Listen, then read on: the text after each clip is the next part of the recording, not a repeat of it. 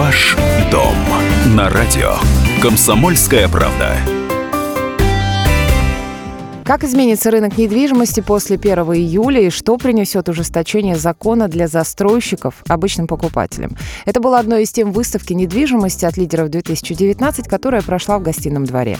В открытой студии радио «Комсомольская правда» руководитель юридического департамента «Бонтон» Дмитрий Логинов в диалоге с Марией Бачининой рассказал, что такое скроу-счета и как изменится процесс приобретения квартир в этом году. Ну, смотрите, здесь, э, конечно, надо сначала понять вообще, в принципе, как развивается реформа долевого строительства, что она из себя представляет и какие там временные сроки были установлены для э, перехода на новую схему. Один из самых распространенных мифов, которые есть вокруг эскроу-счетов, это когда эскроу-счета противопоставляют договорам участия в долевом строительстве. То есть говорят, вот будут отменять договора участия в долевом строительстве, будут счета эскроу. Это в корне неправильный подход, потому что эскроу-счета – это способ оплаты денежных средств по договору участия в долевом долевом строительстве. Если на сегодняшний момент, как бы по старой схеме, как ее э, принято называть, э, застройщик привлекает денежные средства напрямую у дольщика и расходует их по своему усмотрению э, на осуществление строительства, естественно, то при escrow счете денежные средства будут поступать на специальный банковский счет в уполномоченном банке и будут блокироваться на данном счете до окончания строительства. Соответственно, как только дом вводится в эксплуатацию и застройщик регистрирует право собственности на первую квартиру, то он может разблокировать денежные денежные средства с escrow счета и забрать их себе. Если по каким-то причинам денежные средства не э, поступают, то, соответственно, дольщик имеет право на расторжение договора и на возврат денежных средств, заблокированных на escrow счете. То есть это такой механизм защиты инвестиций дольщиков. Вообще, э, первоначально предполагалось, что реформа будет трехэтапная, трехступенчатая. Первый этап предполагал подготовку нормативно-правовой базы, которая должна была закончиться с 1 июля 2018 года. Затем период переходный с 1 июля 2018 по 1 июля 19 когда застройщики сами самостоятельно, добровольно могли переходить на escrow счета, а могли оставаться на старой схеме финансирования по своему усмотрению. И с 1 июля 2019 года для всех новых проектов предполагалось э, использование э, э счетов escrow в обязательном порядке. Особенность системы всей вот этой была такова, что застройщики первоначально как-то не очень э, положительно восприняли новый механизм, новую схему, и в добровольном порядке практически никто из них не перешел на escrow escrow счета, то есть почти все застройщики остались на старой схеме приобретения. Правительство для того, чтобы попытаться как-то максимально форсировать данную реформу, э, разработало новый законопроект, который у нас был принят в самом конце 2018 года, который определил, что независимо от того, когда был э, заключен первый договор участия в долевом строительстве, любой проект недвижимости должен переходить на схему с оплатой escrow счетами эм, с 1 июля 2019 года. Подождите, а... подождите, извините, я вклиниваюсь. Мне пока все очень понятно, но вот вы сказали, любой строитель, любой застройщик. За исключением тех, а? для которых будут предусмотрены критерии. Правительство предусмотрело, что для некоторых категорий застройщиков сохранят возможность строить по старой схеме, но для этого они должны соответствовать критериям. А, критерии пока их, э, ну, скажем так, они пока, их пока не существует, они пока существуют в виде проекта постановления правительства, который размещен на сайте оценки регулирующего воздействия, э, но пока официально этот документ еще не принят. Э, данные критерии нам говорят о том, что те застройщики, которые будут построили свой дом, те объекты недвижимости, те дома, которые построены на 30%, сохранят старую схему. До 1 июля. До 1 июля, конечно, да. Сохранят с 1 июля старую схему приобретения, то есть прямого приобретения денежных средств у дольщиков. А, те, кто будут, соответственно, меньше этих критериев, а, они должны будут э, привлекать денежные средства по искровым счетам. Там также есть еще, извините, два понижающих коэффициента. А, для стратегических застройщиков они смогут продолжить работу при 6% готовности. И для проектов, реализуемых комплексное освоение территории и договора развития застроенных территорий, они смогут продолжить при 15% строительной готовности. Сразу несколько вопросов возникло. Я покупатель, и как мне определить, я обыватель точнее, как мне определить 30 тут процентов, 15 или 45? А вам это и не обязательно определять. То есть, э, когда вы будете... Для того, чтобы застройщик смог э, сохранить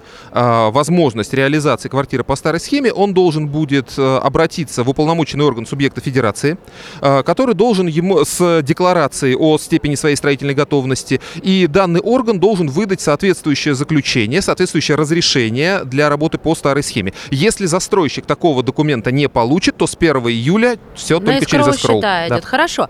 А как выгоднее? Вот смотрите, вот вы мне сейчас рассказываете, я думаю, так-так-так, бежать сейчас вот здесь, на ярмарке, покупать квартиру, заключать здесь выгодную сделку, здесь благо возможности есть, найду кого-нибудь, а, либо подождать. Смотрите, что выгоднее потребителю, нам, покупателям, на эскроу счетах или же вот долевое строительство? А, Реалии сегодняшнего дня. Именно Вот вы сейчас тоже противопоставляете искроу счета и долевое А строительство. как, а как мы можем иначе рассуждать? То есть, Потому ну, что проще говорить о старой или новой схеме реализации. Хорошо, Смотрите, скажете. а на самом деле э, есть очень такая э, простая формула и очень легко запомнить. Эскроу счета надежнее, но дороже. э, старая схема реализации э, дешевле, но рискованней. Каждый, конечно, клиент, э, э, каждый э, человек должен, каждый обыватель должен самостоятельно для себя принять решение, э, работает он по эскроу счетам. То есть ему что, что для него важнее, надежность либо э, цена. Напомним, с 1 июля этого года все застройщики, привлекающие средства граждан в строительство, будут обязаны работать через механизмы скроу-счетов. То есть средства граждан будут зачисляться на специальные банковские счета, где будут храниться до завершения строительства. Застройщик сможет их получить только после передачи квартир покупателям. Строительство же будет вестись на собственные средства застройщика или за счет банковских кредитов. Подробнее о новом механизме рассказал руководитель юридического департамента «Бонтон» Дмитрий Логинов. Что выгоднее сейчас покупать до 1 июля или подождать? Ну, смотрите, если говорить непосредственно о финансовой выгоде, то это скорее покупать сейчас. А, если вы... А вдруг не достроят? а, ну, вдруг не достроят, тогда у вас есть шанс пополнить ряды обманутых дольщиков. То Но есть с это- 1 июля а, тогда? а, Но это маловероятно. На самом деле, самое парадоксальное, что даже если вы купите квартиру с 1 июля, а, это вовсе не исключает того, что вы не пополните ряды обманутых дольщиков.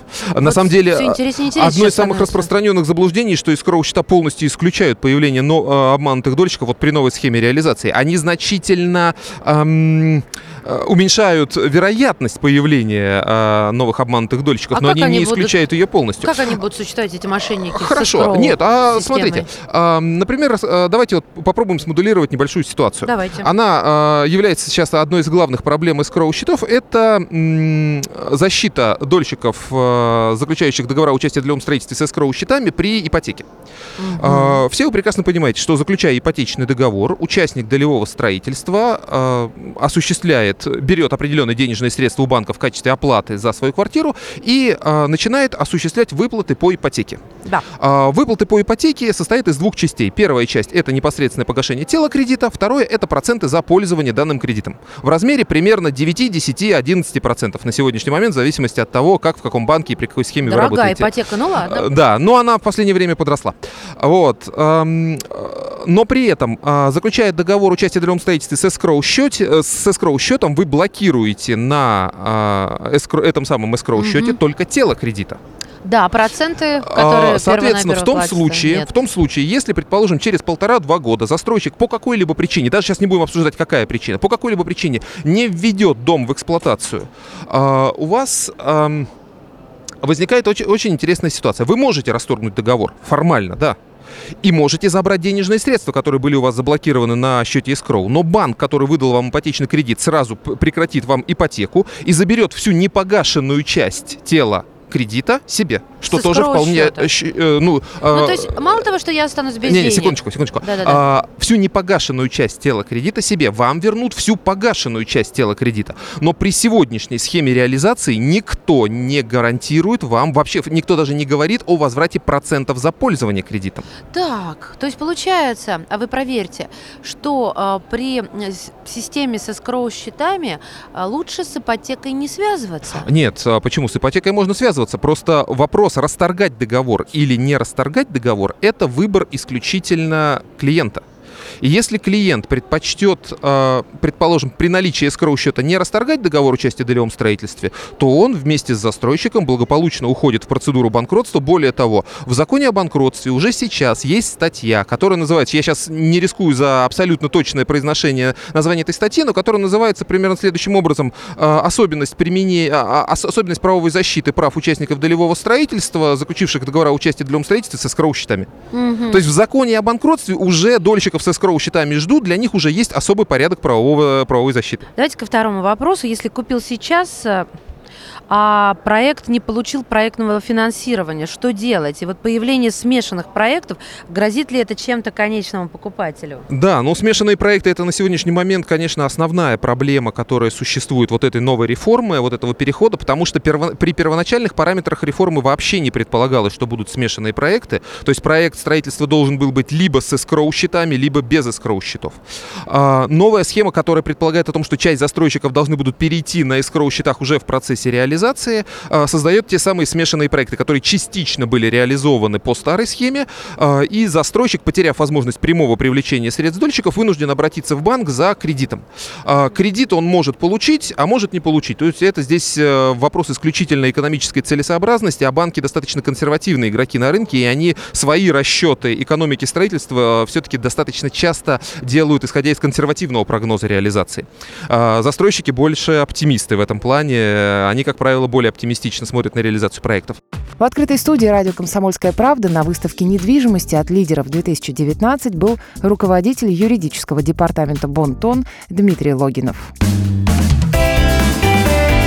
Ваш дом на радио. Комсомольская правда.